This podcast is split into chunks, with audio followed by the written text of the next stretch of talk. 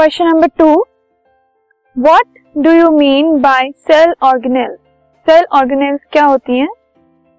They are certain specific living parts of a cell एक cell के अंदर कुछ लिविंग पार्ट्स होते हैं, जिनके डेफिनेट फ़ंक्शंस होते हैं, जो अपना पर्टिकुलर फ़ंक्शन सेल के अंदर परफॉर्म करते हैं।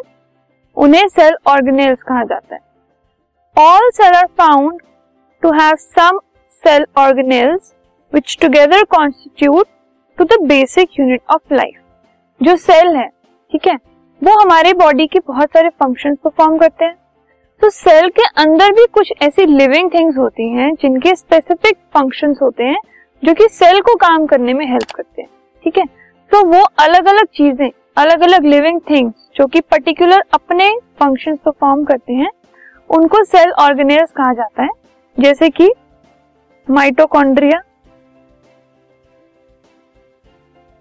this is the kitchen of the cell sorry power of the cell इससे क्या होता है? एनर्जी प्रोवाइड होती है।